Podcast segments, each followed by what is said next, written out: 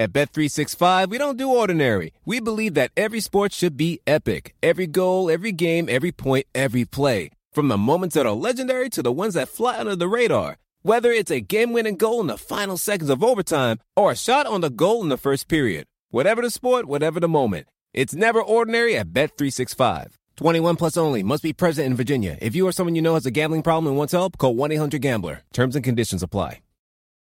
Planning an international trip and want to learn the language of your destination? Then check out the language learning program Rosetta Stone on desktop or as an app. Rosetta Stone is designed to immerse you in the language you're learning. Plus, the True Accent feature even gives you feedback on your pronunciation. Don't put off learning that language. There's no better time than right now to get started. For a very limited time, listeners can get Rosetta Stone's lifetime membership for 50% off. That's 50% off unlimited access to 25 language courses for the rest of your life. Redeem your 50% off at rosettastone.com today. It's the Locked On Podcast Network, your team every day. All right, everyone. Good December to you. I guess last episode was December uh, as well. Uh, but uh, John, you know our last episode was our most popular episode. Uh, apparently, people like trades. They love they in- love in trades. They they just if it was up to them, we we league would trade whole teams every week.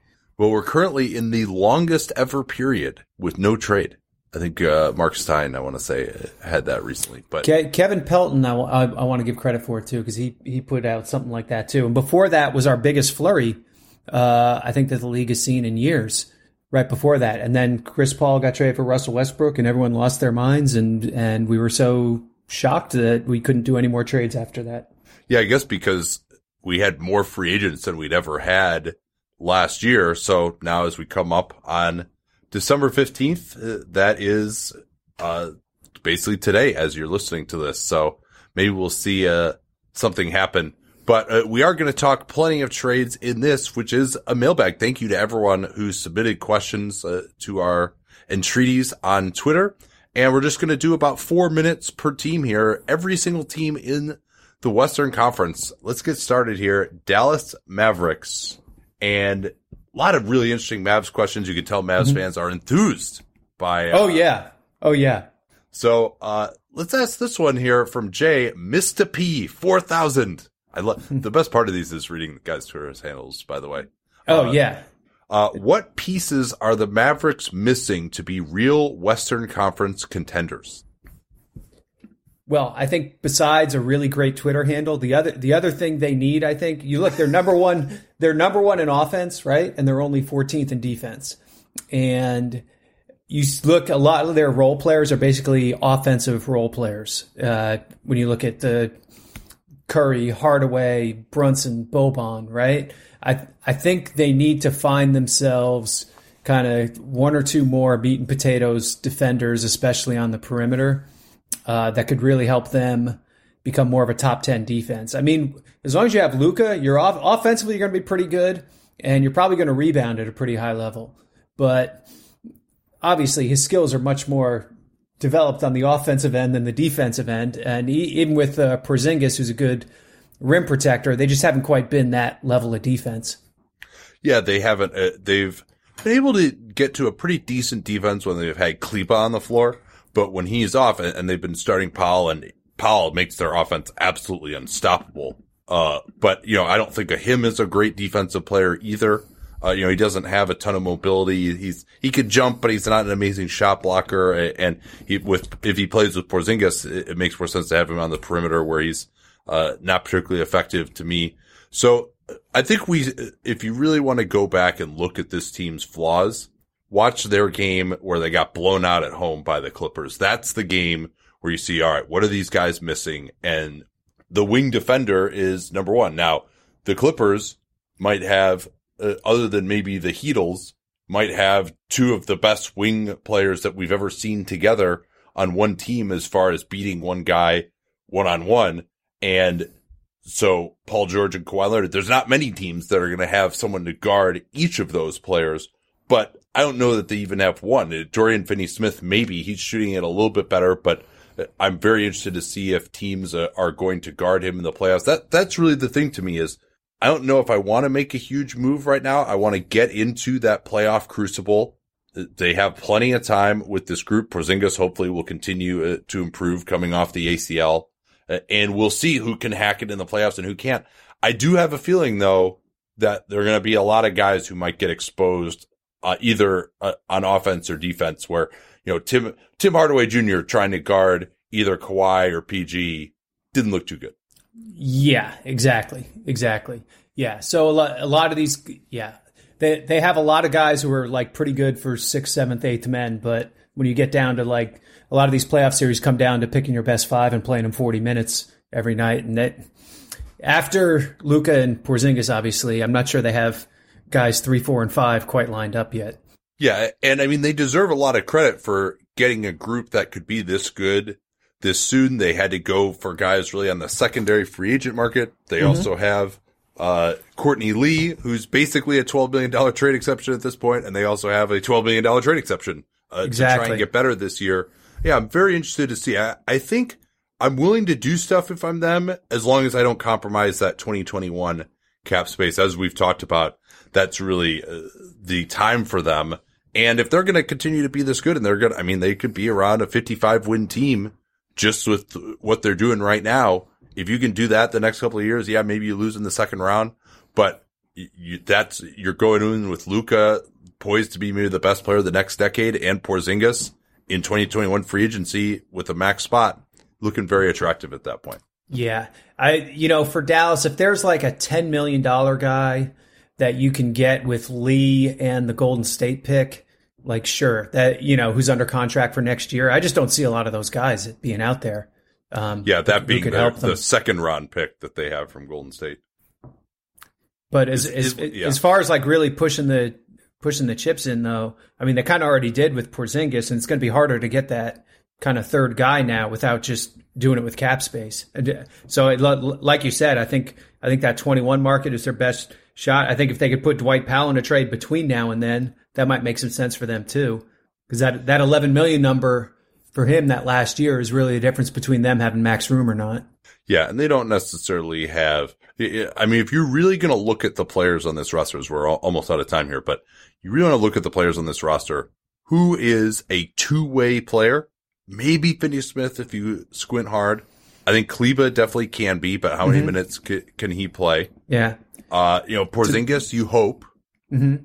Uh, and, Delon Wright, maybe. Yeah, but his shooting, you know, I, I really yeah. worry about that. But he's not a great on court fit with Luka, who obviously you want to be on the court. So that's where that breaks down a little bit. Yeah, and Curry, you know, I think he could be a bench piece in certain matchups. You know, he he defends better than his stature. Uh, you know, we saw that in the playoffs last year. All right, let's get to Denver here. Here's one that I want to spend four minutes on. A, a, lot of people basically asked this question, so uh, we're going to get to it. Uh, what do the Nuggets need to be a real championship contender? Somewhat similar to what we talked about with Dallas. What kind of trades could they make? A lot of people asked uh, about this. So uh, let's start here just by identifying their needs. What are they missing to get into that top group? To me, they're a good team that doesn't have a really great on ball perimeter player uh, that that they can go to. And so Jokic is really talented, but it's a little different with a big. You can do all the funny stuff with him playing off the elbows and stuff, but at some point you you want to have a guy who can beat a switch one on one and really reliably generate high quality shots for other people. Murray is a good player, but he I don't think he's that guy. I think you're you're more comfortable if he's your third best player. And they don't really have that guy who's the number 2 there. And and I think that's that's where you really want to upgrade if if you're them. And that's what got exposed a little bit in the Portland series a year ago, I thought. Yeah, well, and at that time they had Jokic playing at a much higher level. Now, I mean, it's just they're the classic type of team to me, unless Jokic can get back to last year's level and maybe even improve a little bit. That just isn't as good in the playoffs. They got a lot of players. They've got a lot of depth. They have a system that really works. Uh, Michael Malone uh, deserves a ton of credit for the way he's gotten these guys to defend, even if they do benefit from shooting luck to some degree. But uh, yeah, I think there's just there's nothing that they do that a great defense, because let's not forget, they played two crappy defenses in the playoffs last year, and they didn't look that great even against either of those. Exactly. So, exactly. Um, and now their defense is a little bit better than I expected. I still think they can be exposed by the best offenses as well uh, when you've got Jokic at center, even if there's no Golden State out there. So, okay, here's your problem though. I guess, uh, and you gonna do you trade Jamal Murray? Uh, I mean, their number one problem is that the type of player that you're describing isn't really available right now. Exactly. Exactly. Yeah. So, can you do something with the Millsap expiring or the Plumlee expiring, or, um, you know, to get people interested in Malik Beasley or Juancho Hernangomez or Michael Porter? You know, that's it's it's tough. And they trade. You know, they encumbered themselves on first round pick in that Grant deal, and I'm I'm not sure that was the right deal for them. Well, I think that it seemed like they needed another out in terms of they're not going to have cap space this summer and Millsap might leave. So they needed another player that they had bird rights on if Grant opts out to be their long term power forward, I guess was the thought there. Yeah, which, which I get.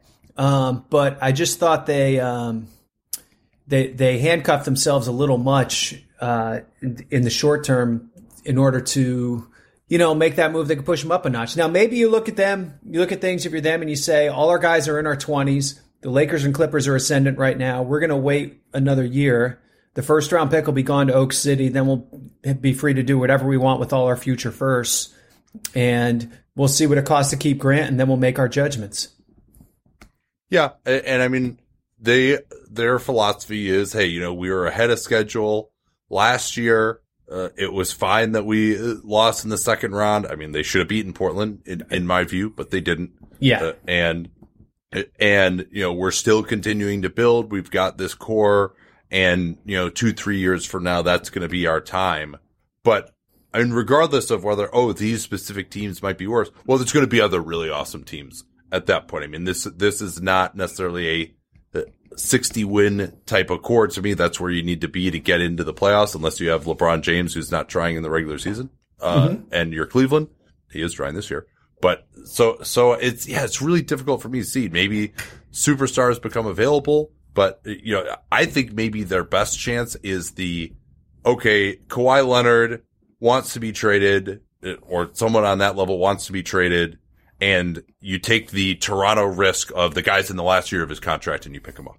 Like that's because I don't think somebody wants to go to Denver in the long term. Then maybe you hope you can resign him if you do well enough. I think that's the type of play that they might end up needing to make if we figure out who that superstar even is.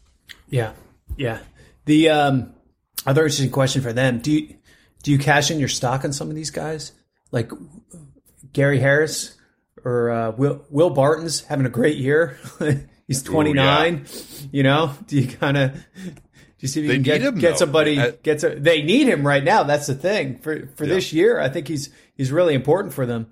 Especially, yeah, I mean that's it's another one too where they just don't have that three and D wing type of player with any type of size. I mean, Will Barton is not a three; he cannot guard threes. Yep, and, and that's Millsap what they're asking is, him to do. And Malik Millsap, Beasley is the same yeah. thing when they bring him off the bench. And Juancho is almost too big; like he's a four basically. Yeah, and uh, Michael Porter Jr. won't be solving your defensive problems at the three either. And Millsap is 35. So, and Millsap again is absolutely critical to what they're they've done defensively. You know, they've improved so much defensively with him on the he's, floor. He's probably been their second best player this year. Him or All right, Barton, I guess. Let's yeah. uh let's take a quick break here and get right back with Golden State. We'll do a quick lightning round uh, on them. What's up, sports fans? Matt Peck here, host of Locked On Bulls, and I want to talk to you really quickly about another excellent podcast. Huge Fan is a new Sirius XM original podcast where stars talk sports. Each week, join host LaChina Robinson as she chats with your favorite celebs about childhood sports memories, game day rituals, the most heated rivalries, and more. And this new season features huge names like Anthony Ramos from In the Heights and Hamilton, Pat Carney from the Black Keys, Mel C, that's right, aka Sporty Spice from the Spice Girls, and even actress Michelle Williams talking about her love for our very own Chicago Bulls. Huge Fan is a fresh way to connect with your favorite artists, actors, and personalities about something we all understand fandom. Huge Fan is now out on Pandora, Stitcher, Apple Podcasts, or wherever it is that you get your podcasts. And don't forget to follow the show or subscribe on your favorite podcast app so you never miss an episode.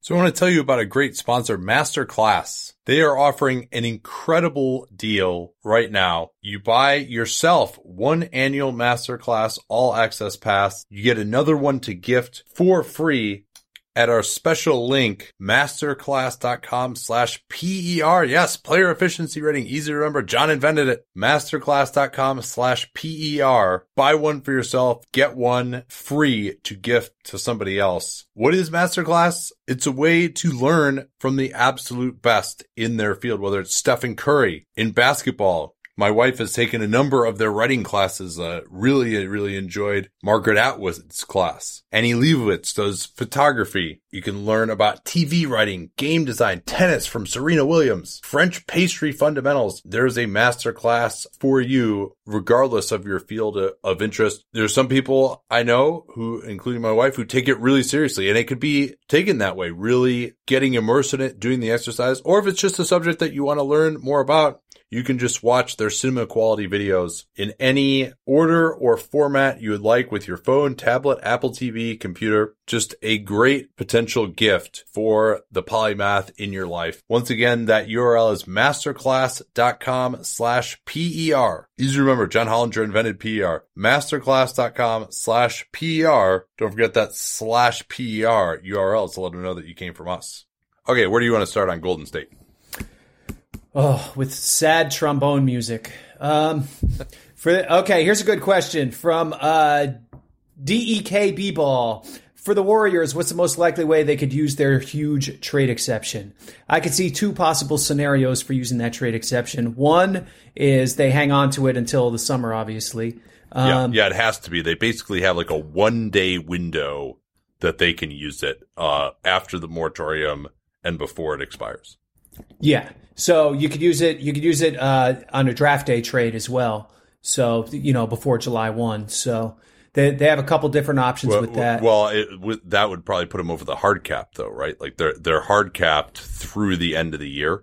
So uh, uh, unless they, the only thing they would do is if they sent out more salary, use the trade right. exception to take it back, and then created a new trade exception. Is that yeah? So that's where that's where I was going with this yeah. it, okay. because the name D'Angelo Russell has certainly come up. So there are scenarios where you do a Russell trade and you take back uh, a player who would fit into that exception, like say, uh, I believe Gorgui Dieng just fits, if I'm not wrong, or does he make too much? Um, yeah, it's it's re- it's really close. And so let's let's say there was a hypothetical. Gorgui does fit into it. I'm just looking it up now. Um, he will not fit into it uh, after the season because he make, he gets a raise next year. So you you take Gorgui Dieng and whatever into it, and you create another even bigger trade exception uh, in a Russell deal. Uh, now the question is, what would you then do with that larger trade exception? However, and now you don't have D'Angelo Russell, so you better be getting something else out of it. So it's it's tricky. I think the most likely scenario by far is that they take it into the summer, and then they do some kind of trade with it that either produces a player or produces an asset plus a bad contract, and then they can turn that asset into a player.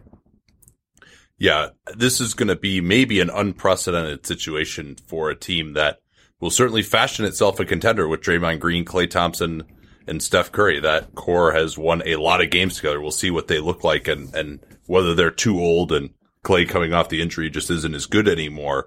But if they are a contender to have what's going to be probably a top seven pick at minimum, and Russell, and a huge trade exception like that, and the willingness likely to spend.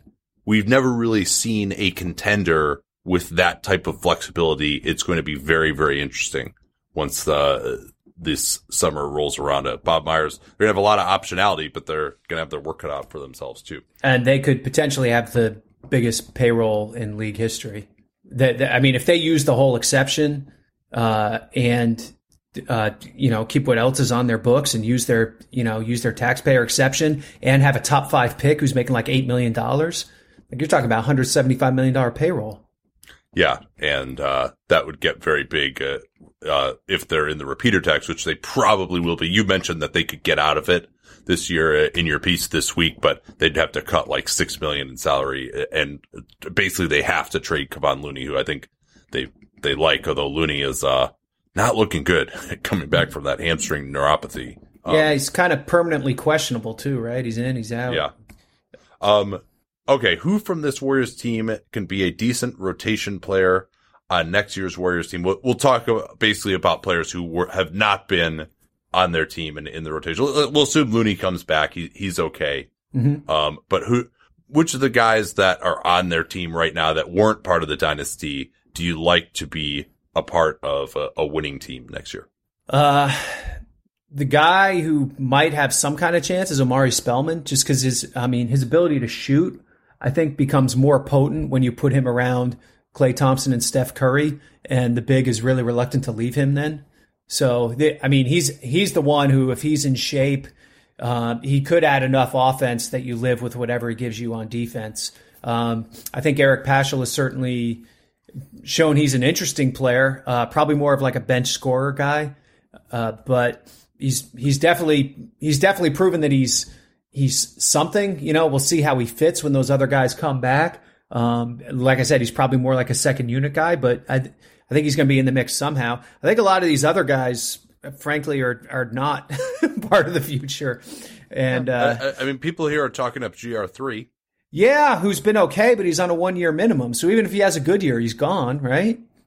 Yeah, you would think so, right? And you also say, well, we could dip into our taxpayer mid level to bring him back, but uh, there's so many veteran free agents that aren't going to have markets above the mid level exception because nobody has cap space next year that's any good. You might be able to do better than him even if he has played well. I mean, that, you know, they could give him a 120% raise off the minimum, but it's, and he has been very happy here. So I wouldn't rule out that he could come back uh, on a minimum, but it, it seems that seems unlikely. Spellman, I disagree with you on a little bit. I think he's, you know, maybe playoff ninth man, but you know, you put, put him against Houston. He's not going to stay on the floor to me.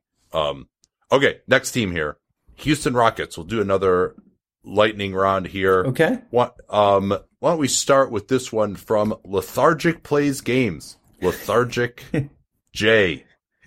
With D'Antoni probably in his last year in Houston, is there another team looking for a coach next season where D'Antoni and his style makes sense? Who makes sense as the Houston coach? I mean, besides whoever is cheapest. That's in the question. That was not me saying anything. Well, I, uh, you know, it, I wrote about this with Sam Amick for the Athletic this week, just about the general uh, coaching musical chairs scenario. I think everyone in the league expects Mike D'Antoni to be coaching someplace else next season. Uh, I, I think there's just too much water that has gone under the bridge in Houston. Uh, you know, maybe if they won a championship, that could be forgotten and forgiven. I think I think otherwise there's going to be a change there. Uh, and D'Antoni will be a hot free agent. So where where could he go? Um, depending the the bull. I mean, the Bulls' job is seemingly might be open. Let's say, uh, let's let's see who's making who's making the call there. Uh, they they um, they they their their history is a little weird on coaching hires. Like they um, you know they they passed on D'Antoni once already. That group uh, w- when he interviewed with them. Uh, the you hear the Knicks, and I think that's an interesting name. Depending I mean, on would, would he go back there? I not under he, current management, but if you if you imagine uh, that there's somebody else in in charge on the uh, on the basketball operations side, then I think he would look at that job more openly. Yeah, what else is going to be open uh, next year? There's uh, always stuff that is going to be open that you never anticipated. I guess the only maybe uh, Washington. What about Washington? I I think Scott Brooks looks pretty safe there they've kind of been okay, and they're not. They didn't have super high expectations this season. Uh, yeah. What about? And he is guaranteed about, at seven million for next year too. What about uh, New Orleans? Ooh, I mean, don't they already have Mike D'Antoni as the coach? and they already got Jeff Bzdelik too. There's a there, yeah. There's a lot of systemic o- overlap. Um, So the, that that would be an interesting one. You're right; they might go in a little different direction. Somebody a little more defensive minded there after the way their season has gone yeah. so far. Well, th- my takeaway from your article with Sam was that uh, Alvin had his contract guaranteed for next year, and that you know he uh, he's going to at least be given a chance with their full roster. Um, they have been decimated by injuries, but they also can't stop anyone. All right, let's let's get to one that's actually Houston related here. Uh, are the Rockets even a three and D forward away from really being a championship contender, or are they even further behind teams like L.A., the Clippers, and Milwaukee? That's from uh, at Petty Rocket. Yeah, what is what does this team look like when Eric Gordon comes back? What does Eric Gordon look like when he comes back? Oh yeah, he's because he's a guy who could really help them. I think get out of um, uh, some of the funks they're in some nights. Where I mean, they're a really good offensive team. You know, obviously, just just the fact they have James Harden guarantees that. But I think on those nights where they need a little more juice beyond just Harden, Gordon's been able to give them that a lot in the past, and was not able to at all the first nine games this year, uh, where he he was injured and and looked and played very much like an injured guy. And you wonder when you get to these playoff situations, the teams really start throwing hard doubles at Harden and just basically say, we're going to turn the game over to Westbrook and live with whatever he does. That having that additional high level weapon uh, is is a thing they're going to need. Because they're not they're not a great defensive team. I mean, they could use another three and D guy that's kind of at a at a higher level than Danuel House is, let's say, and but you just don't see a means for them to acquire that player. If they're you know they need to stay below the tax line we we think. They are basically cleaned out on assets. So how do yeah, how do they, they get can there? still trade 2020 and 2022 first round picks. Uh, so so they have a little bit i think the lack of matching salary other than gordon is uh, maybe a, a, bigger i mean they, it seemed like they were going to move gordon and Capela to try to get jimmy butler yeah. to si- get signed and traded there this year. Um, so maybe those guys and two first round picks and you can get in the mix for a star who is not actually available. It seems like maybe that move happens in the summer after this year though. Maybe they just, you know, when Gordon comes back, which when's that supposed to happen? Maybe like, you know, three, four Christmas or, or so. Yeah. That, that was yeah. the latest update I saw. Yeah. So, I mean, that was the six to eight weeks knee surgery that never actually takes six to eight weeks. Exactly. Um, okay. Let's get to the Clippers here. Any of these questions pop out to you? Four minutes on the clock for them. Well, here's a guy I was thinking about as I was watching the game last night. Uh, uh, Bewilder DVM asks, how critical is it that the Clippers hold on to Montrezl Harrell next year? Which I think is becoming a really interesting question because I think coming into the year, you would have thought, okay, they'll be able to keep him with bird rights and it might be a little expensive, you know, it might be like 10 to 15 or whatever, but that's fine and they'll pay it. And now he's playing so well that you're kind of like, huh, like he may get 20. Like if you're the Clippers, do you really want to pay that or, or do you look in a different direction? Do, do you see any of the forlorn five as you coined the term uh, wanting him? You know, it's always harder with bigs to find a fit. That's, that's the one thing that the Clippers have going for them, I guess, with this is that uh, there's a always a surplus of fives and fours on the market, and that tends to drive their their price down. I wonder about him in Charlotte. Cleveland needs a center. They they would love to have a real pick and roll partner for their young guards who have not been doing much so far. That's true, and uh, you know you presume they're going to move off of Kevin Love as well. Um, and, and, think of how well he'd fit with Julius Randle and Mitch Robinson in New York. Well, yeah, obviously as a as a non-shooting big, I mean that's the one thing that I think the Knicks really need. So they're well, going to have to. But Trez Trez better hope that uh, Steve Mills and Scott Perry are still in charge this summer. Yeah, that I mean that could because you're right. I mean, if they decline the the guarantee on Bobby Portis and you know Wayne Ellington and some of these other guys, they'll have a they'll have a ton of money to spend. Um, I don't see a fit for him in uh, in Memphis. No. And uh, who's that? Is, it, is that our entire five? Let's see. Oh, Atlanta. Atlanta. Atlanta. That's he's a tough. I mean, John Collins is kind of in that yeah. role right now. So yeah, I mean, I mean, Collins and him together. I mean, they've been playing Collins next to a traditional center. I mean, that would be him, Collins, and and uh, Trae Young that's a pretty awesome, uh, offensive core. And then you just put some three and D guys around them. What do you think of Trez's defense this year? That's the big question. Right? I thought he could be a trade candidate because he was a free agent and mm-hmm. because he's not that good defensively, but he's been better this he's, year. Not he, amazing, but he's, better. He's been better. I mean, he's still, he's undersized and he's not super instinctive. So he's just like, he just kind of does it with energy, but he, he's been better this year. definitely. Yeah. But I still, as I still don't know, guy. but like, as a as a starter, like you're basically paying him as a starter at this point. Right. That's that's that's where it gets tricky. You you need you need some good, you know, like one other good big around him. Hey, what about what about Trez in Dallas? How good would that be? Yeah, I mean they've already got Dwight Powell there that they're paying 11 million a year. So that might be, I, I don't know that I see the fit there. I, I think he'd be a little bit better of a version uh, because he can do more off the dribble and, and make decisions if you're going to trap Luka. But, um, okay, one more question for these guys. Okay. Who would you take when healthy? We had a number of these questions, including from, uh, Peter Markgraf at mm-hmm. Dat Dude Big Pete. Okay. God, these are amazing. Uh, who would you take in a seven game series if healthy between the Clippers and Lakers? Got like 30 seconds for this one. Man, that would be a war. I just don't know how how the Clippers deal with Davis. It's easier for me to say see ways that the Lakers deal with Kawhi and Paul George than it is for me to see the ways that the Clippers deal with Davis. Well, well, but isn't one of those ways LeBron has to guard one of those two guys? Can can he do that at this point in his career? Guard either Kawhi or PG? I th- I think he can guard Kawhi. I mean, Kawhi does so much with strength, and I think that gets a little neutralized against somebody like LeBron. Yeah. So I, yeah, I, I mean, but LeBron hasn't actually guarded a real threat on the other team in the playoffs in like eight years. Okay.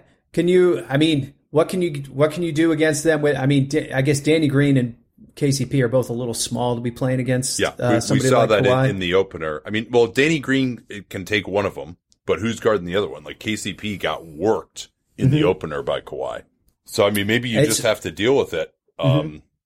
And, and, I mean, the other question that we'll come into too is like, all right, is LeBron and Kawhi, are they going to play the four? Or are they going to play the three? And who's going to pull the card first of putting LeBron or Kawhi at the four and really causing potential matchup problems for the other team? Does it, is it a small series or is it a big series? It seems like all the, the players at least on these teams want to play big. Lakers have actually, as we'll get to, have been better offense or, or really with another big next to Davis, which we didn't expect. Mm-hmm. Boy, so, I think I think the Clippers try to get this small, get Lou Williams out there. Yeah, yeah. Well, then know, Lou speed, though, I mean, speed LA up a little. The, this is the team. I mean, you just with LeBron out there, he is going to relentlessly punish whatever mismatch you have out there. He's the best, maybe in NBA history at doing that. And if you have Lou out there, they're going after him every single time. Absolutely, absolutely, and then it um, turns into a cat and mouse game of how do you how do you hide him? I, the, I mean, Lake, Lakers have fewer guys you need to you need to hide that way. I'll well, say that well, for does him. it does it concern you that uh, by league rule the Lakers have home court advantage in all seven games? we have not discussed this, but that would be that would be a probable result, and that would be pretty amazing. It would be like that. Uh, do you remember when Chicago and Milwaukee played in the playoffs? And it oh, was oh yeah, all, yeah, was, 2015. Yeah, it, will be like that, but worse. Yeah, I, I can't wait to see. I, I, we we need to get a little more information, and we'll get it on, on Christmas Day. Hopefully, uh, we won't see uh, too much load management then. Uh, let's get to those aforementioned Lakers. This is, I thought this was an interesting one here. I mean, because uh, LA uh, has been pretty damn good this year, at least in terms of their overall record, 23 and 3, as are the Bucks, mm-hmm. uh, per cleaning the glass, plus 8.9 net rating uh, in non garbage time. You know, they've outperformed their expected record by 3.3 wins right now. But yeah. this is a, a, still a question maybe worth talking about. 22 and 3 is, is 22 and 3 at Dan Such, is it possible the Lakers are actually a historically great team? If they win it all easily, could we look back uh, on this uh, as these guys were just that good all along? And what are the signs that this was coming? Yeah, I think that's still a reach. I, I mean, one, are they the best team in the league right now? No, I would say Milwaukee is. Uh, but do you think they it, Milwaukee looks like a better playoff team than them to you? I think that's I think that's debatable.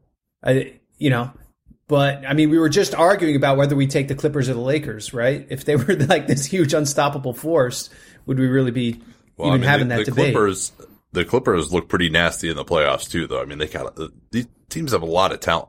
Yeah, yeah, exactly. So you know, it's a it's a pretty pretty high bar you're setting, and you're talking about a team with two All Star players and basically a lot of role guys after that. Yeah, that's true. But I mean, that's uh, we've seen that formula be amazing, and I think they're above. Uh, those two guys are probably two of the top six guys in the league so far this year, maybe top seven. Absolutely, yeah, yeah. Um, and, and it helps that you know the second and third best players in the league are basically not playing this year as well. So everyone kind of gets bumped up a little bit. You know, no Steph, no KD. You don't have to face those guys in the playoffs. That helps you a lot. Yeah, I still, you know, you look at the secondary names on this team. It's like, okay, yeah, Danny Green is their third best player. yeah, exactly. um, but yeah, I mean, LeBron and AD are really, really, really good. I mean, that that's pretty clear to me. Um, it, you know, I think they do have some guys who are a little bit limited. They're gonna be very reliant on the shooting of guys like KCP, Bradley, Rondo, Caruso, mm-hmm. Kuzma has been, you know, yeah. Yuck. Yeah. Uh, so it just it hasn't looked comfortable. Hasn't really fit in. You know, lo- looks like he's uh, kind of fits in better on a, on a worse team. So maybe it depends if they could make a move involving him and get. Uh, uh, let me ask you this: if they if they're not at that level, what do they need to get to that level? Do they need another scorer, another playmaker, or do they need just you know more three and D role player types?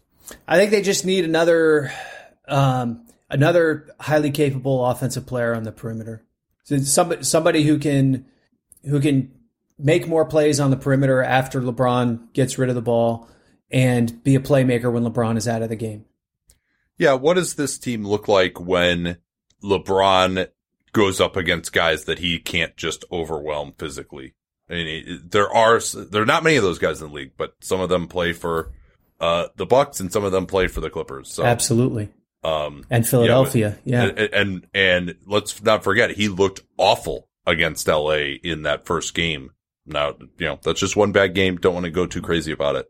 Uh, but yeah, man, I this this has been great. I'm getting so excited for that potential matchup. All right, uh, your old haunt. Actually, here, mm-hmm. let's do a quick read first, and then we'll uh, we'll talk about the Memphis Grizzlies, uh, John's uh, old team, in which he will use no inside information to answer these questions. David Harrison here, the Locked On Washington Football Team podcast, celebrating with you a 21 grain salute to a less boring sandwich thanks to Dave's Killer Bread. I don't know about you guys, but when I eat pizza, I eat it for the toppings, not the crust. And when I eat a sandwich, it's for what's inside the bread, not for the bread. But when I throw a sandwich on 21 whole grains and seeds, thin sliced bread from Dave's Killer Bread, it is the epitome of addition by subtraction. That thin sliced bread lets me focus on what's inside the sandwich, but also adds to the sandwich with killer taste, killer texture, killer nutrition, a subtle sweetness, and a seed coated crust. Dave's Killer Bread is America's number one organic bread for a reason. It tastes so stinking good. Dave's Killer Bread is made with the highest quality organic and non GMO ingredients and is power packed with whole grains, fiber, and protein. Visit daveskillerbread.com to learn more and look for Dave's Killer Bread in the bread aisle of your local grocery store. Oh, wait. Uh, time to get to the Memphis Grizzlies. All right. The one that I wanted to hit. Uh, did you have one? Sorry. No, you go ahead. You pick the question and then I'll fire away. Okay. Uh, there's just a few mentioning this here, but what do you see as Ja Morant's uh, destiny right now here? I mean, how uh, basically how excited should you be about what we've seen from him in the the first couple months of the season?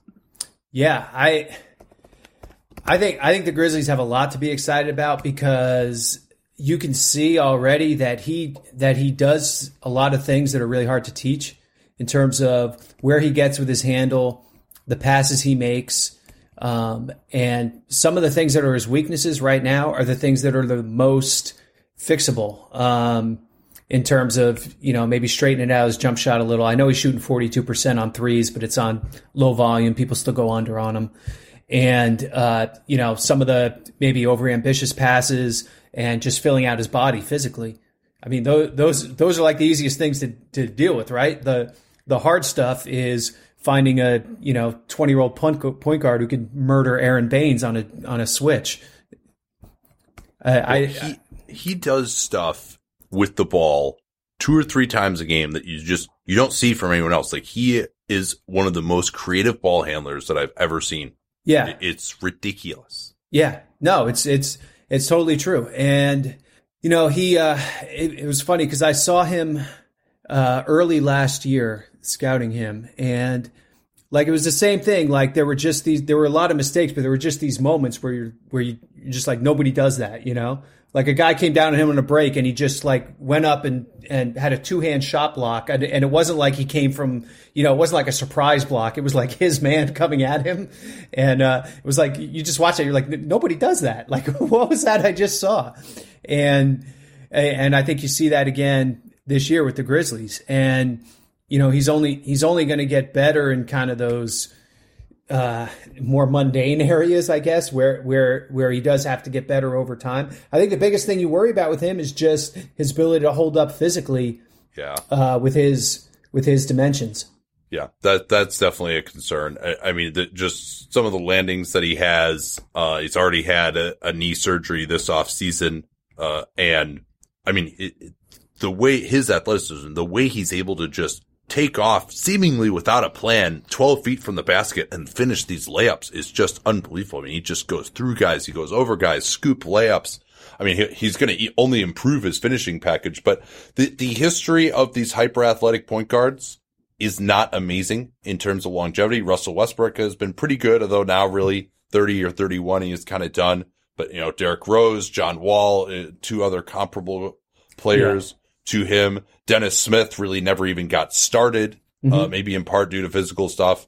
Um, so you do think that maybe the time horizon is a little earlier for him than your typical, oh, you know, when he's 27, 28, that's when we're building towards Yeah, they might want to be a little more aggressive there. I mean, but let's say he doesn't get hurt. Do you see him as, you know, a perennial all NBA type of player?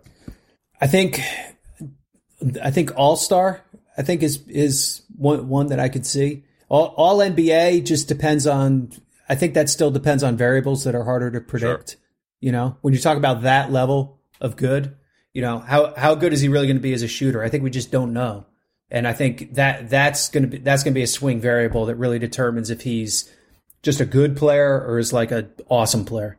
Yeah, but especially when you consider that rookie point guards. Now he is a year older than some of the guys who have come in lately, just one and done. So that's worth considering also that this is kind of, you know, compare him to those sorts of players in their second year, perhaps. Yeah, but I mean, But- he was playing against SIU Edwardsville last year and like all these other teams in the OVC, right? So, like, the step up in competition for him uh, has been enormous and he's dealt with it tremendously. I think if he stays healthy, I see him as a top 15 player in the league. Um, I, I, I feel comfortable with that. Maybe not all NBA just because there are more guards than, than others uh, in some years, but yeah. And obviously they're going to have to get more around him. They're going to have to actually start winning for him to get in that type of consideration, but he'll be a big part of that. All right. We got a good one here from Minnesota at Nate Westerman. If you were running the Wolves, do you think you'd trade Robert Covington at the deadline, considering how weak the market is? I assume when he says how weak the market is, meaning that there's not much being traded right now. I don't know if I agree with that, but uh, how large of a return could he get, or do you hold on to him because uh, they would just be hopeless defensively without him? Well, I think as as the losses mount for Minnesota, I think they have to at least think about the idea of what his trade value would be and whether that makes sense for them. I mean, you could probably get a good first for him, right? Does So- that does that matter to you for Minnesota though? I, I mean, I would think that it would. I mean, they got to get some ammo for the D'Angelo Russell trade, right? I uh, mean, well, well, here, that, let- let me get- that actually is a plausible trade though. Covington and Gorgui Dieng for D'Angelo Russell. Like what? What well, about that? Well, okay, that's the the Warriors would never do that. There would have to be some big time picks involved. The Warriors Yeah. taking on 17 million in dead salary of Dieng for next year. I mean, that is that that would be anathema to them. Also, couldn't happen until the offseason because they'd be taking out money unless Looney were also involved in that trade. Uh, and they're so close to the hard cap, they can't do that.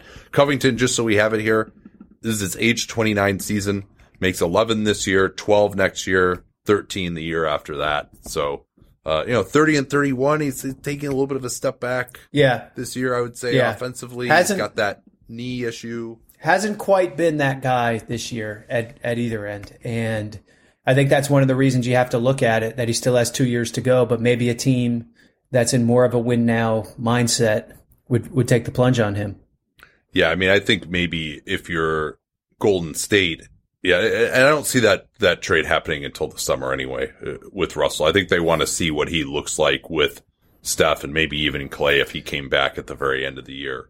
Um, There's no there's no urgency for Golden State to do a deal like that this year, really, uh, unless they want to recycle the trade exception. That that would be the only reason to do it. Yeah, I, I agree. So now the Lakers, I'm sure, would have some interest getting together some matching salary there. It could be kind of difficult as well. I, the Clippers, maybe maybe they try to get him just to keep him away from the Lakers. I've kind of been thinking about that with uh with Andre Iguodala too, where. Uh, maybe the Clipper uh, Memphis says, "Hey, you know, uh, we're gonna we're gonna buy out Iguodala, and he's gonna sign with the Lakers Clippers unless you uh, you give us some assets for him." Yeah, yeah. No, that would be a, and it might it might be worth it. Might work. It might yeah, be worth You it. never know. Would I mean, you would you do uh, Harkless for Covington? Um, I think I would just because you want a, a little bit more shooting. I mean, Harkless is more of a four. I think they could use more of a, a two, three type. I, I might like uh, Harkless to me is a better individual defender. Covington is a better team defender. Um, you know, I don't know if Covington can guard LeBron. He's a little too slight there. Maybe Harkless could, but no, I- if it was straight up, sure, but I don't know why Minnesota would do that. You're also going to throw in like your 2020 first rounder that the Clippers can trade. I mean, that's a, that's a big piece for them. I don't know if they want to do it for a relatively marginal upgrade on the wing, but you, I guess you do get him for two more years. You get him for two more be a free years. Yeah. You know, Yeah, that's that's a thought. That's a, I mean, and for Minnesota is just you know the essentially because Harkless can walk after this year is the you know number twenty seven pick in the draft this year. Is that worth moving Covington? I don't think it is right now. I think if they get to the trade deadline and they're out of the race, they have to look at that. I mean, Yeah. because the thing you always have to have in the back of your mind when if you're Minnesota, even though Carl Towns is on year one of a five year extension, you you don't want to get to the point where that thing is irreparable and he starts trying to push his way out. And so I think there are there are you, you have to have that always in your mind is how do we get how do we get back to being pretty good pretty quickly. Yeah, I, I don't think we should actually answer this one, but I did want to uh, give a shout out as uh, since you mentioned Towns to uh, at Hot Take Gabe four oh seven. Uh, who asked if the Wolves decided there was no hope, what would be the best return for Carl Anthony Towns? That is that's a solid hot take. You're living living up to your name there. Gabe. I think we're a year or two away from that question. All right, four minutes on the clock for the New Orleans Pelicans here. And you said of this question in your notes, fantastic topic. So I'm excited to hear what you have to say from uh, William Kelleher. Should the Pels sell high on Brandon Ingram? Yeah, here so here's basically you have two avenues with Brandon Ingram and only two. He is definitely getting a max this summer, right? So you need to decide a max. what's that? Definitely getting a max, huh? I think you look at the forlorn five, as we call them Atlanta, Charlotte, New York, Memphis, and uh, uh, Cleveland. All five of them need another perimeter player who can score. Ingram is young enough that any rebuilding team is going to want him. And there's almost nobody else worth paying. So the, the market clearing price is going to be a max, Do you especially buy- with the season he's Yeah. having. Do you buy Ingram shooting? 41% from three on six attempts per 36 minutes when he basically had been at like, you know, three attempts per 36 minutes and not amazing percentage before this year. Yeah, I'm still I'm still a little suspicious on that. Um, I certain certainly. I mean, there there are two levels to the question though. Do, do you buy that he's improved, and then do you buy that his improvement is as massive as his stats currently show? Also, 85% from the free throw line when he'd been shooting in the 60s before. That's pretty impressive. It really is right. And uh, who's the the coach in? I should remember. this, actually, Vinson, the coach. Vinson, New Yeah, Orleans, Vinson, New Orleans shooting coach has a reputation. Um, and I know, like right. when we He- had, he's when we had, Lonzo too. what's that? Yeah, Lonzo, um, Lonzo is fixed too. At yeah, he de- it I mean, no, it definitely looks better. It's more in the center of his body, and he's a little bit more comfortable now shooting it on a step back to his left, where that was like an impossible shot for him before. Um, but you know, we Vince has been there a long time. We had Quincy Pondexter uh, in Memphis, and he always gave Vinson credit for uh, making him a shooter because he was a non-shooter at Washington. Um, so that I mean, that guy is, has produced results. Um, well, so back to the question though of do you, I mean, the idea of selling high on him. So question number one is, is he worth that max contract? Mm-hmm.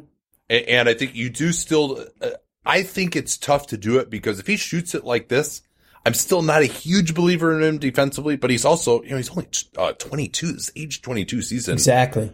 And, you know, the fit with Zion, I was extremely skeptical of. But if he can shoot it, I mean, okay, maybe he's not be 41%, but if he's even, you know, 35% and he gets decent volume, now you can play him with Zion. Now that can maybe be your foundation and he can continue to improve. Um, I hated that fit when they made the trade. I mean, they had to do it because that's just what was available. But, Yep. um, I mean, it certainly uh, he deserves quote unquote credit for their crappy defense. He's been part of that to be sure. Um, He's also playing Yeah. the four when he really shouldn't be. I'll Yeah. say in his defense. Yeah, no, I, I think, and especially the four next to a, a you know just paper tissue center. Yeah. Yeah. So yeah, that that's tough. Certainly, Yeah. probably the only front line in the league that weighs less than 200 pounds combined. yeah between between him and Hayes.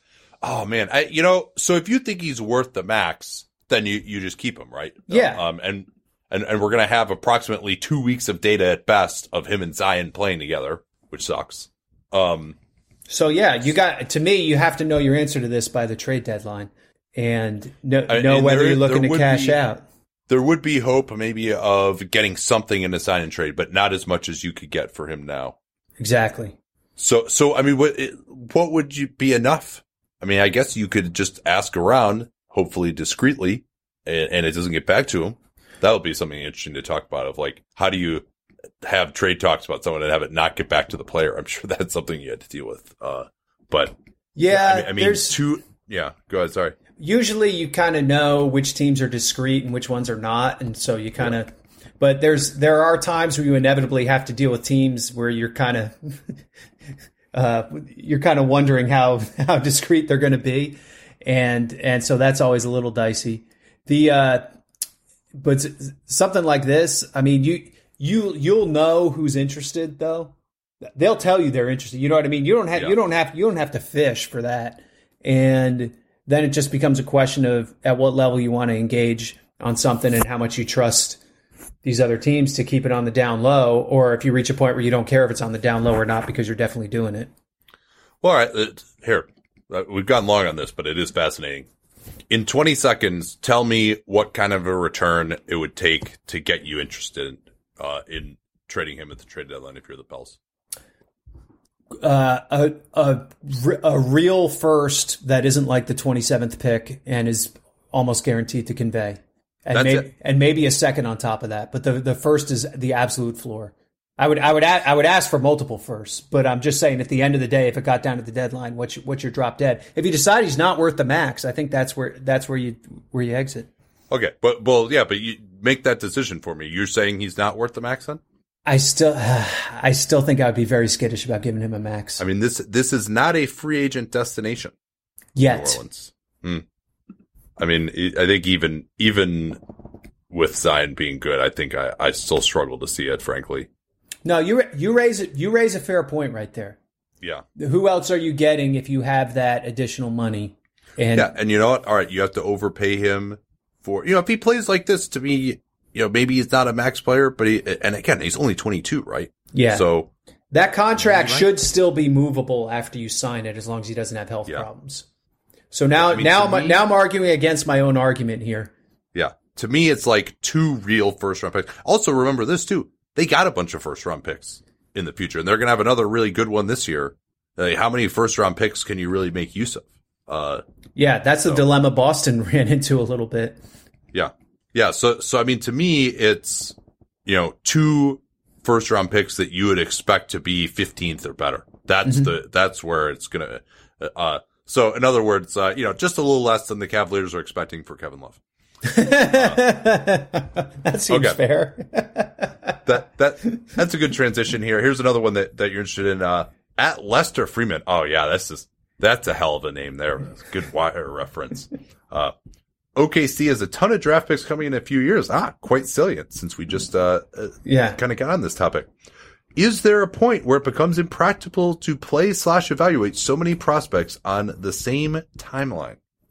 Yeah. I mean, you can only, there's only one ball, only five guys who can play. So, yeah, there are diminishing returns to having a gazillion draft picks. Um, Philadelphia's dealt with that a little bit in the last couple of years. Boston's dealt with it a little. And it's certainly going to be an issue for Oklahoma City if you look at all this draft pick inventory they're sitting on. Now, one of the ways you deal with it is you try to assemble multiple picks to move up in individual drafts, right? Try to shift a little bit more toward quality from Yeah. your quantity. Those are usually very poor value trades. Uh, the history of those. Usually, the team that trades up uh, feels worse about it. There are exceptions, obviously. I think Dallas feels pretty good about the Luka trade, but uh, yeah. In in in general, has not worked out well for the team trading up. The uh, there are other ways to deal with it. Uh, the Euro stash route, where you where you use picks on players who are overseas and will stay there for a year or two, so you can kind of draw out the, timeline a little bit. The the uh, Nikola Milutinov of uh, Andrzej Pashnik's uh, Yes. That ideally, you want it to be more like the Tiago Splitter model, where he comes Yeah. in and he's immediately good. Yeah, Th- it- that I that works a little better in the second round to me. The the first rounder there, that's a little that that's a little tough. The the history of using first rounders on Euro stashes. I guess Valanciunas waited a year. That was okay. But th- you know, but yeah. I'm saying that because these firsts are they're Clippers, they're Denver, they're Miami, they're Houston. You know, they're- these are going to be Yeah. picks in the 23 to 30 range. Most of Well, okay, let's. I, I don't know about that. Once you get to 2024 Houston, I think that could end up. okay, yeah, 2023 Miami also, which oh, it's top 14 protected actually, so Yeah. I'll take that back. Um. So yeah, yeah, and, and Clippers. Who knows? Who knows where the Clippers are going to be in 2024, 2025? I, I mean, I think it does to me become more difficult because they're going to have their own picks over the next couple of years. The hope probably for them is like they're actually starting to get good right around the 2024, 25 time when this is coming due. And then I think it is more of a concern of how many of these picks can you use? Yeah. Can you develop these guys? If you're bad, I don't think it matters that much because, hey, you know what? Half the draft picks don't work out anyway. So this idea of like, oh, how can we use all these guys? Well, think of it as we really only actually have half of these picks because in likelihood, half the guys you pick are going to suck. Well, and they're coming into a roster where there aren't that many keepers that you're holding over either. Yeah. I mean, you, who's who when they get to next year is really like a core guy that they're you know super excited about. Shai Gilgeous-Alexander and Darius Bazley probably maybe, and that's that's about you know maybe Ferguson. He'll be on the last year of his rookie deal. We'll see if he you know. If, No, he- if he's I- I really agree part of the you. future or not, but after I mean these guys like Chris Paul and Gallinari and Steven Adams, like they're gonna they're gonna be long gone by the by twenty two and twenty three anyway. Yeah, you would imagine so. I mean, they really have so little, and there's also been reporting that they're going to be a bad contract dumping ground these next couple of years. I mean, I think actually, that, you know, maybe next year and the year after, they might actually be worse than they are this year. Oh, I could easily, I could easily see that. Yeah, I mean, they right now they're like inadvertently headed to the playoffs because the the rest of the West has been so bad. They, uh, the the only thing I see about them taking on a bad contract is like for what? Because you're getting you're getting another first at that point, which you get into some real diminishing returns there. Yeah. You know, you'd almost rather they they use the money to more proactively to to target players to sign that they might like and could and could be part of what that next generation is. Uh, all right, next team here, Phoenix Suns. Let's do a, a lightning round for these guys. Connor Bryant, what moves make sense for the Suns to improve Uh, is Tyler Johnson a giant negative asset, or does he still have credibility about the league? I'll, I'll take the second part. oh, you beat me to it. I was volunteering for it. uh, well, well uh, all right. In, in that case, f- f- feel free. I, I, thought that was, I thought we could deal with low, that quickly. Low hanging fruit there. Uh, yeah. Well, well, but but he is he. All right, he's terrible at this point, which is kind of too bad. Uh, but he has, you know, makes about 19 million. He is their matching salary. Exactly. That's, that's what he is right now. Yeah. Yeah. So they, they at least have that going for them. And then, you know, what, what moves make sense for them? I think you got to be careful not to get caught up in the chase for the eight seed and make moves that you'll regret a year or two from now. Cause you're really still trying to look out toward what your team can be a couple years down the road with Booker and Ayton and, you know, maybe Oubre and Rubio and, you know, Cam Johnson, Ty Jerome, whatever. Um, and, and try to build that team three, four years out. And what does that team need?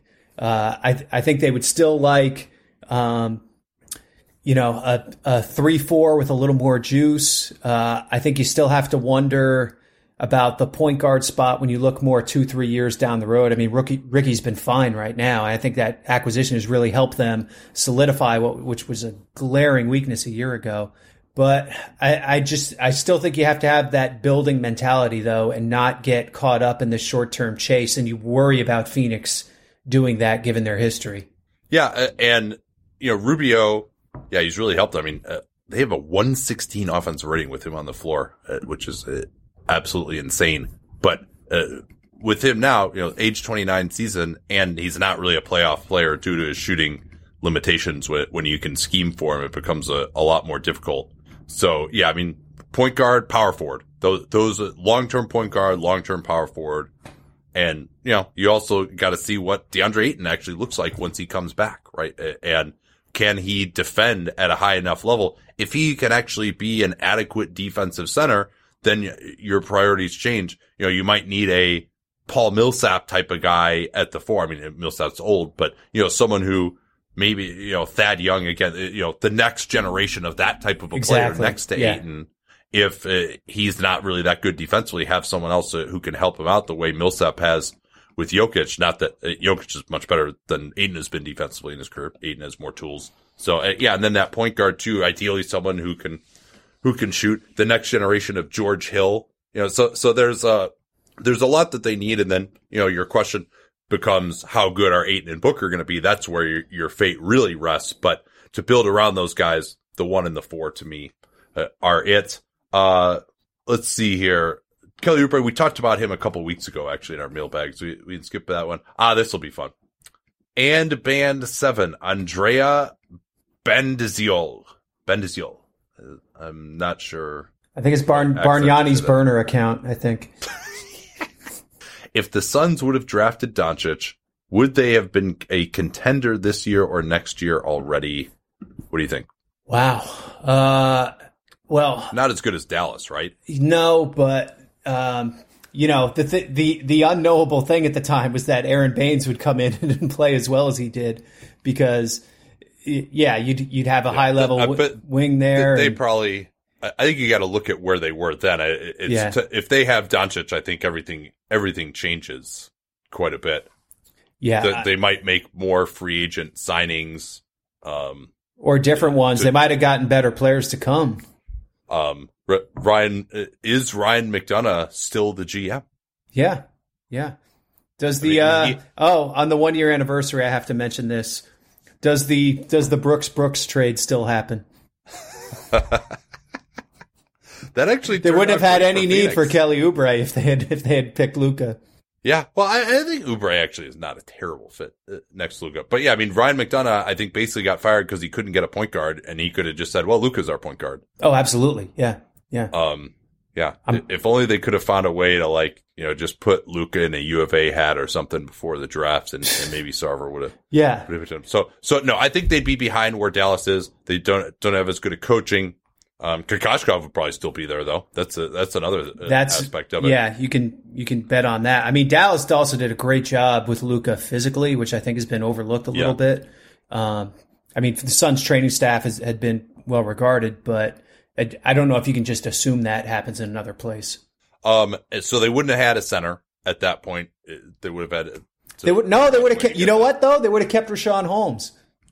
Yeah, God, he was. He is definitely has been way better than I thought he would be this year. So no, I, I think they'd clearly be behind Dallas. Dallas really. I mean, don't forget Dallas traded for Porzingis as well, mm-hmm. uh, who I think has really helped, even if he's disappointing in his individual offense. Mm-hmm. Um, and they also had role players like Dwight Powell already in place. Kleber, and, you know, they were able yeah. to do the deal for Delon Wright. They drafted Jalen Brunson, yada, yada. Yeah.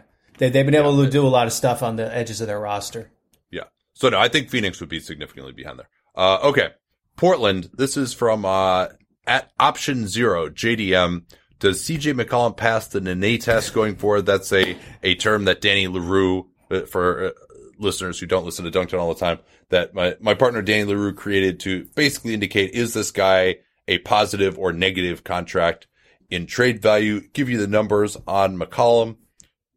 He has 27 million this year, 29 next year, 31 the year after that, 33 the year after that, 36 the year after that in the 2023-24 season. Yeah, that was a that was a hefty extension. So it doesn't even kick in for two years. Yeah, yeah.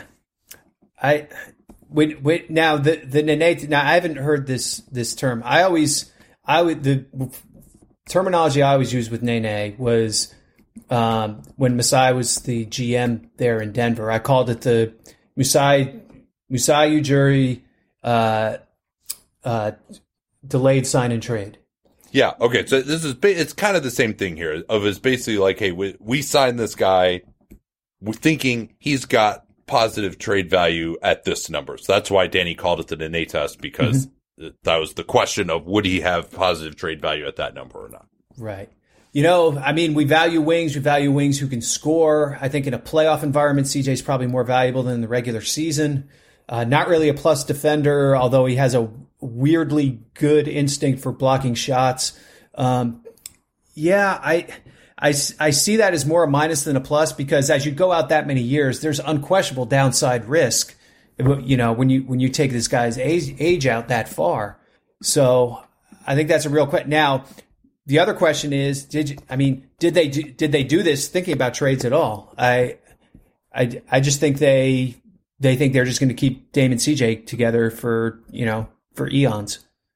Yeah, I, we'll just, I just think that I just think that's their their operating mentality. Yeah, I mean CJ fifty three percent true shooting. Yeah, not not really that that not, great for an offensive guard. That's not great. Yeah, uh, he's 20, yeah, he 28 years old. You're paying him till he's like thirty three. I mean, I, I I agree that that's a move they should be looking at. I just don't have any kind of vibe at all that it's something they're actually looking at. Yeah. Well, he basically when was that agreed to? I guess he he's going to be traded eligible by the deadline. I think. I think that yeah. it'll six months will have elapsed because of the the, the Melo rule where it, you can't extend and trade a guy uh, anymore, or it has to be a very limited extension like the Kyle Lowry one. So I think he does have value, but he shouldn't. That's that's my view. Um, okay, next one here. Any of these uh, looking sexy to you? Uh, so this is an interesting question here by Reverend Romulus. Is there any real value in the Blazers having cap room this offseason, or should they be trying to maximize their expiring contracts through trades before the deadline? Uh, yes, and yes is what I would say. They should be trying to take their expirings and turn it into a bird in hand in terms of a player who's under contract for next season. But I also think they're in an interesting position if they are able to get, um, you know, around 20 million or so in cap room, which seems fairly gettable for them, depending on what they do. And the reason I say that is that puts you in a position where you're above the mid level. There's basically no good teams that have cap room. And I mean, I know Portland is not a good team this year, but they project as a good team when you go out a year and Nurkic is back and, you know, you have Zach Collins and you still have Lillard and whatnot. And so they're in a pretty favorable position to get whoever it is that might be out there. And it's not a great market, but there's there's going to be somebody who's at least pretty good that they're that they're going to be in a strong position to get. And in a market like Portland, you're usually not. So I think step one still is you try to trade for that. But I do think there's an advantage to them being a cap room team. All right, Sacramento time here. Bunch of questions about the Kings. Start with uh, Sean Sean Murray. If you're the Kings, how do you build around De'Aaron Fox and Bagley? What types of players? Uh, and this is a tough one to me, John, because I'm really struggling to know what Bagley is. He, Yeah. he on paper seems like a, a guy that might be a little difficult to fit around. Yeah, I mean, I think the first question is should we build around Fox and Bagley? Um, and then and then you get to the question of how. I think you know Fox really made a huge step forward last year. It looked fantastic. The beginning of this year was not so great. I want to see how he looks when he comes back from injury. Bagley, I think there's still a lot of questions about. I think you know even watching him last night against the Knicks, there were you know there's still those holes in his defensive game and the things he doesn't read quite as well. He's not a three point shooter, but he's not really a center either. So there's just, there's some weird fit issues with him on almost any good team. So I, you know, the patient strategy is probably going to be the best one in SAC right now. Just kind of let these guys develop and see what they're going to be for another six months to a year before you start launching into decisions. Is Luke Walton doing a good job with the Kings uh, at Dan Sach? I think, uh, especially from an emotional standpoint, after that 0 and 5 start, you would have to say so. Yes. Uh, and I think his life has been made easier in some ways by the absence of Bagley. Now that he is back, uh, the, I think Bagley has said that he expects to start. I think the front office expects him to start. There's been a large investment in him and took him over Luka Doncic Yeah. famously. Yeah. So now, now the challenge really begins. Right, Because for Bjelica and Bjelica and. Holmes have been really good this whole stretch, and and like Bagley is I think pretty clearly inferior to that right now. So working that back to the mix is going to be challenging, and it also takes away from some of the lineups with Barnes at the four, and and really pushes Barnes back to being like a full time three, which I think is not always great. So All right, next question. Uh, We got a ton of them, so we'll do a lightning round here. Okay. What's behind the Kings' recent improvement? And with Fox returning, are they a favorite for the eighth seed? Boy, I I hesitate to anoint any of these teams a favorite for the eighth seed, or or seven for that matter. We got to pick two of them, and and just anytime you believe in one of them for a second, they do exactly what Sac did last night and lose at home to New York. So, um, I think it's going to depend in part on in season moves, who decides they really want to be in the playoff race, and who decides this is not even worth our worth our bothering, and we're just going to play for next year. Uh, all right, I, I I lost my train a little here. Well, well, here I, I could chime in a little bit. I mean, last two weeks, 19th on offense, 17th on defense. Um, they have actually been lucky to get to 11 and 14. They have a negative 4.3 Yeah, net rating on the season. Part of that was just because they just had some massive blowouts right at the beginning in that 0 and 5 start. yep, Um, but uh, with Bagley coming back, Fox coming back, it, it does seem like uh, Walton's going to have to juggle the rotations correctly. You know, I thought this was a 500 ish team when healthy. I wouldn't say they're a favorite, but I do think they'll be in the mix. And these teams don't look like they're about to go run away and hide your Phoenix, your Oklahoma City. You, you know, there's a, now those teams that have better point differentials. Um, uh, Sacramento at least has enough depth that they can withstand injuries. I think better than some of and these I and I do think getting Fox back will have an impact because they're getting no offense at all from the point guard spot. They're playing Buddy Hield as the backup one. Uh, getting Fox back into that mix, I think, is going to make a large difference. Well, uh, back to Walton too. I want to see if they're actually going to start running now because they've been playing at one of the slower paces in the NBA. But Fox is really the guy who makes it run, and Bagley too. Those Bagley is he's he's great at running the floor. Always love to hear that uh, uh, about a big. Uh, so yeah, I, I think uh, I, I wouldn't call them a favorite, but I would consider consider them to be in the mix for sure. Um, okay, let's move to San Antonio here. We, you had one that you wanted to spend a bunch of time on here. What are some trade scenarios? Oh, I'm sorry. This is uh, Buddy Scott NBA asks, what are some trade scenarios for Aldridge and DeRozan that the Spurs would realistically entertain, given their history of no in-season trades and their wanting to remain competitive with Pop? And is it too early to pull the plug on this Spurs team? I am ready to pull the plug. I don't know Yeah, about uh, you, they should have I- pulled the plug on it when they traded Kawhi Leonard a year and a half ago. Yeah, or at the very least, um, at the end of last season, you know, when it it became clear, you know, that they were getting older and they weren't going to contend, and they, you know, I will say, I mean, having been on the inside for this and been in a similar situation with a similar Yeah, type team. You know, we didn't have five rings and, and shit, but you know, we we were a good team that was getting older, and it was clearly time. But it's just, it's it's hard to turn that ocean liner around, man, and uh, and and get all the stakeholders really aligned to the idea that like, hey, I know we made the playoffs last year, but now it's time for us to suck for a little while, you know, and. So that's uh, I'm sure they're facing a similar challenge, and it's it's time though. I mean, Aldridge is 34, DeRozan is 30. Neither of them are making the All Star team this year or, or getting anywhere close to it.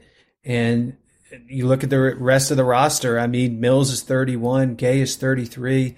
Like all the players they're counting on to be the, like their big minutes guys are in their 30s and not really delivering at a high level anymore. So, I, I mean, they could trade DeRozan to me and like not really be any worse. Well, there's that too. Yeah, I, I which exactly that you could say the same thing for Aldridge, really. And you know, can they tilt their offense to be a little less, you know, post up and and long too happy? I mean, they still have a good offense playing that way, but you can see now how much money they left on the table with Bertans by playing the way they did, um, as as opposed to you know maybe a little more open three point friendly style. And defensively, they're just not good. No, the, I mean, and Aldridge and DeRozan are actually their their numbers superficially are not terrible. Uh, but uh, Aldridge I think has really slipped defensively. Uh, DeRozan has never been good defensively. He just causes so many fit problems for you. So no, I think they need to move into the mode of you know what do you have in Derrick White and Dejounte Murray? Can those guys play together? Especially White uh, has shot the ball okay from three. Like let him bomb away, explore the studio space a little bit. Patty Mills is someone I think they should really seriously consider moving as well, especially now. His value will never be higher. Uh, he's got 12 million left, uh, after this year, Yeah. uh, on his contract, but I think there are a lot of teams that just have nothing at point guard that could really use. him. I mean, the Wolves, I'm sure would be very happy to have him if they're trying to make a playoff push. What about Mills on the Lakers playing off the ball with LeBron and AD? Yeah, I mean, you you uh, you run into the trouble of the matching salary there since uh, they struggle to have anyone to trade that because they signed all these one year uh, no trade guys because their bird rights. But um, no, I, I would like him there. I mean, he'd be a great backup point guard for Phoenix, for instance. Yeah. Um, Yeah. uh, could play a little two for you as well. Have Rubio guard the two on on defense. So I, I think he would have some value. Uh, Gay, we, we talked about him on a previous program. Uh, so now trade scenarios for Aldridge and DeRozan, and that's when it really gets difficult because uh, who really wants to guys? DeRozan is he's probably gonna opt in, right? At this point, You would think so, right? All right, let me let me let me throw let me throw some shit at the wall here. okay.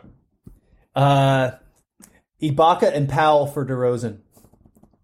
Yeah, no, I, I don't. I don't think Toronto does that. is- no, Uh, well, uh, I mean, I guess the, going through to 2021, I, I think Toronto. Yeah, I, I don't. I don't see them doing that, uh, especially because. And would DeRozan would he be happy to go back there again? It it would be a little awkward, right? No, no, it- doesn't doesn't seem that way. Uh, but no, so sorry. That shit is sliding down the wall. It is not sticking at all. Someone someone is gonna have to clean that up. Um, probably me. Yeah, what I mean, who's who's really in the market for? I tell you, who might actually have a use for DeRozan with the way he plays, a guy who can just like soak up a lot of offense and at least get you to okay. What about DeRozan in Orlando? Yeah, that's that's one that uh, makes a little more sense to me. But what's what's the asset going back there?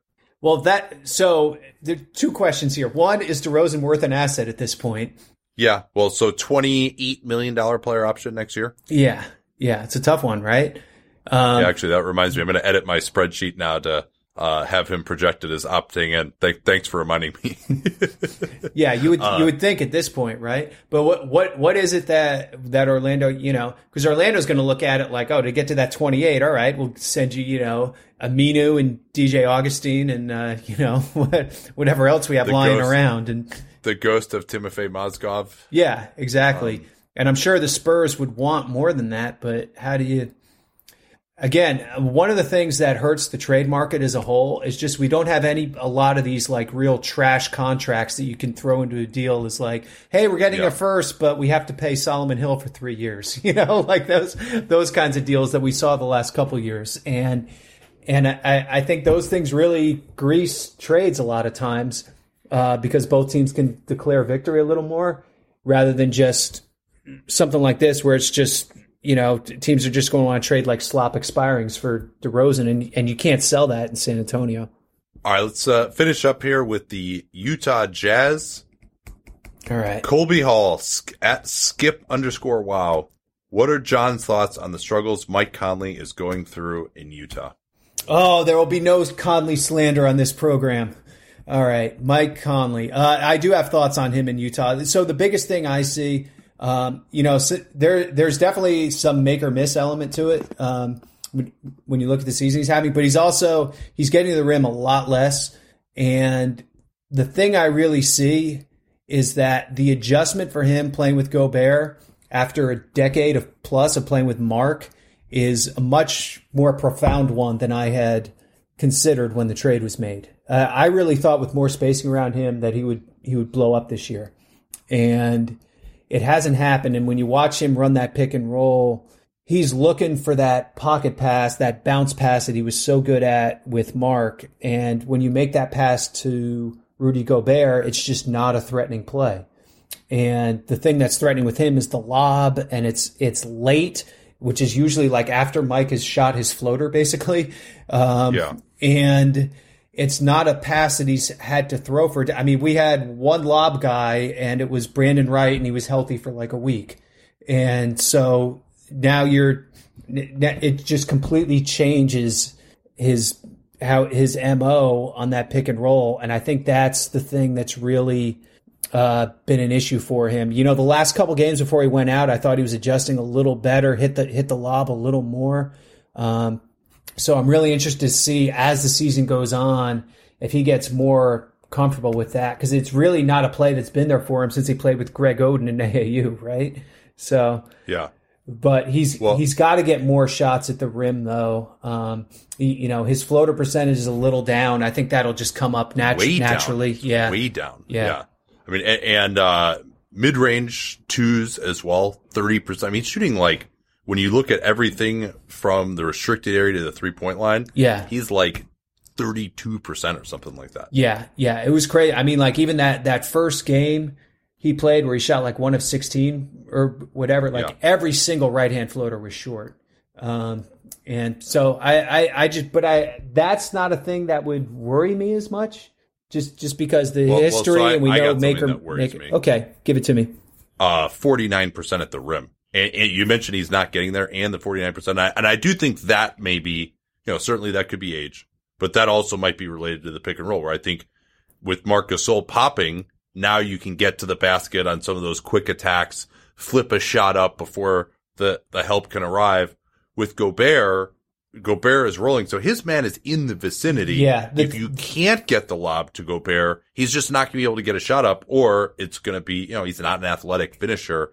I think also another thing that's hurt him, he was one of the best guys in the league at that bullshit, feel some contact on the perimeter, barf up a shot and get two free throws you know, uh, and mm-hmm. once they took that away a couple of years ago, I mean, he still was effective last year. Yeah, he but. was still really good last year though, and he missed almost the yeah. whole season before. But yeah, that that 16-17 season, he got the second half of that year, he really mastered that. He got so many bullshit three shot fouls on that move. Uh, you, you, know, it's like the the Lou Williams tangle your arm, your guy's arm, and go yeah. up with it. Like he he had mastered that. There's no question.